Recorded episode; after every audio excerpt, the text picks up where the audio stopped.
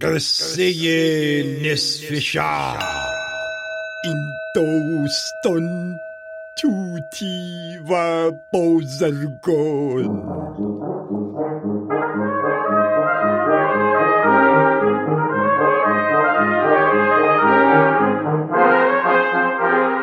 گنده های عزیز سلام.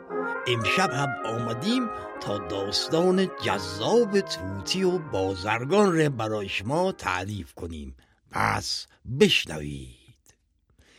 یکی بود یکی نبود. در یک خانه بزرگ یک بازرگان و توتیش زندگی می کردند بازرگان توتی زیبای خودش را زندانی کرده بود. چون یک روز دیده بود این توتی توی بال خودش مواد نگه میداره. اما توتی قصه ما بیگناه بود. این مواد داره که شامل یک کیلو هروئین بود اون گربه پدر سوخته از لج توتی که نمیذاش اینه بخوره توی بال این بدبخت جاساز کرده بود و بعد زنگ زده بود به بازرگان و این لو داده بود.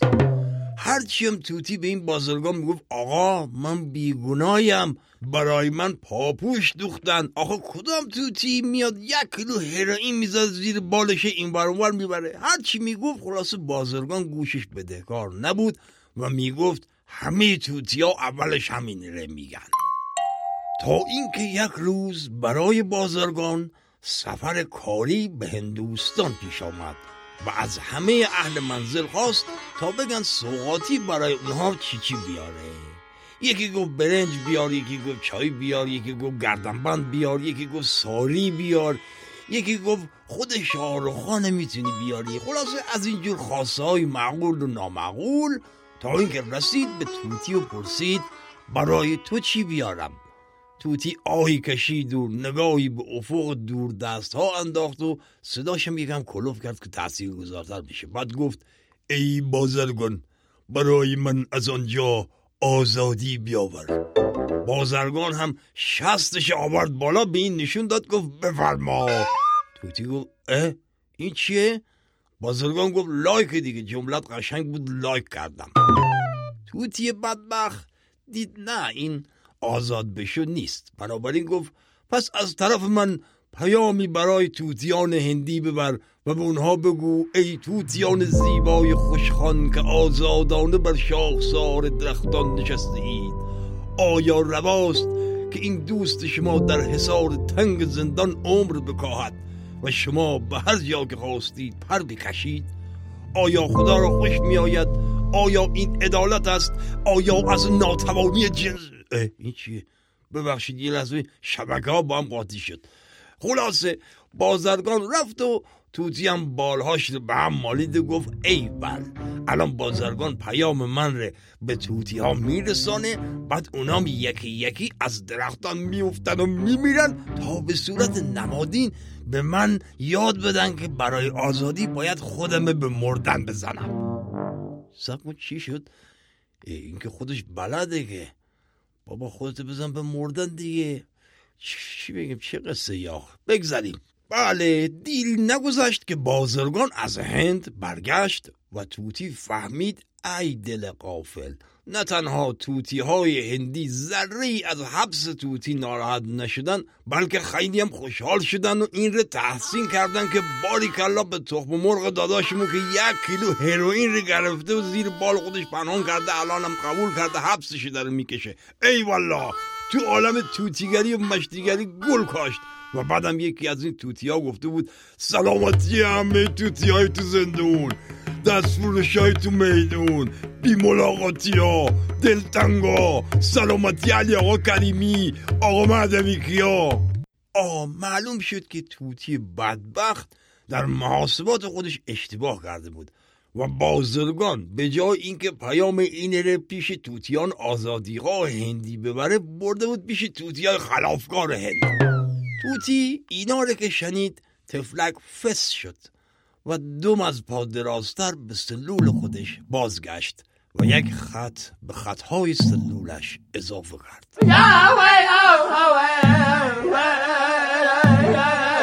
القصه توتی که نقشه اول خودش رو شکست خورده می‌دید تصمیم گرفت که پلن بیر اجرا کنه. در اینجا لازم به بگم که این زندان بازرگان خیلی زندان پیچیده بود. اون گربه پدر سوخته هفته یک بار توی جیب و لای درز حیوانات بدبخت مواد جاساز می‌کرد.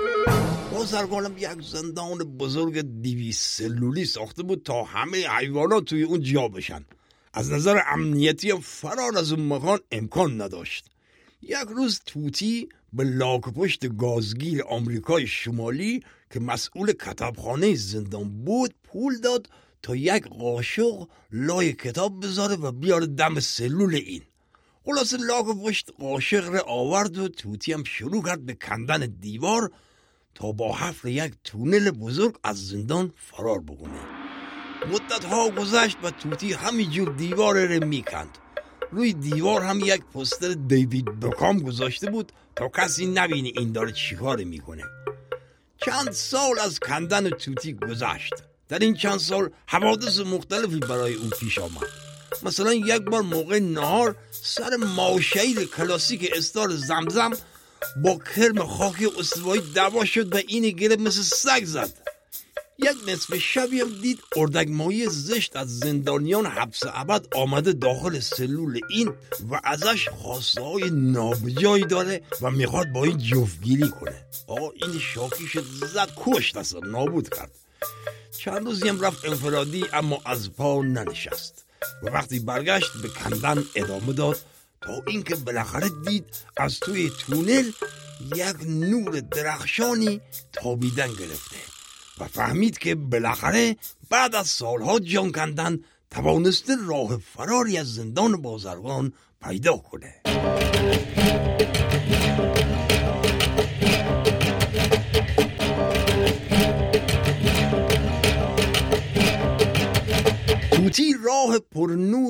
همینطور در پیش گرفت و با کوله که بسته بود به سختی از آنجا خارج شد و به محض اینکه توتی آمد بیرون آژیرهای خطر زندان به صدا درآمد. بازرگان و نیروهای امنیتی زندان تا این صدا رو شنیدن فهمیدن که توتی فرار کرده توتی هم سری کوله رو انداخت روی دوشش و با همه وجود شروع به دویدن کرد. همی بعد رسید به یک جنگل.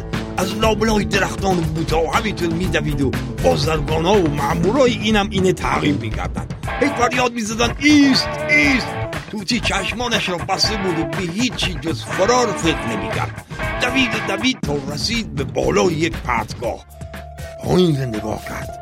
دید چیزی حدود صد متر با دریا فاصله داره بعد از مدت کوتاهی بازرگان و مامورا به لبه پرتگاه رسیدن اسلحه هاشون رو در آوردن و به توتی گفتن برگرد به زندان وگرنه می‌زنیم. توتی یک نگاه به مامورا انداخت و یک نگاه به دریا. یکم سرش گیج رفت. دوربین هم بسته بود نمای پای اینه داشت نشان می‌داد که همینجوری عقب عقب به سمت پرتگاه میره. توتی دو دل بود که پرواز کنم یا نکنم که تصمیم گرفت برای اینکه سکانس سکانس تاثیرگذاری در بیاد از بالای صخره خودش رو پرت کنه پایین. پس مسمن شد و پشتش به معموران و بازرگان کرد. اول کوله را انداخت پایین و بعد هم فریاد زد زنده باد آزادی! و از بالای آن صخره مرتفع خودش رم انداخت پایین و شلف افتاد توی آب دریا بعد گفت خب سکانس که تاثیر گذار در اومد. حالا دیگه پرواز می‌کنم. ولی بعد پیش خودش گفت نه ولش کن. تا اینجا که آمدم بذار شنا کنم برم دوربین هم نمای لانگ بگیرن نمای از دور زیبا صحنه قشنگ در بیاد.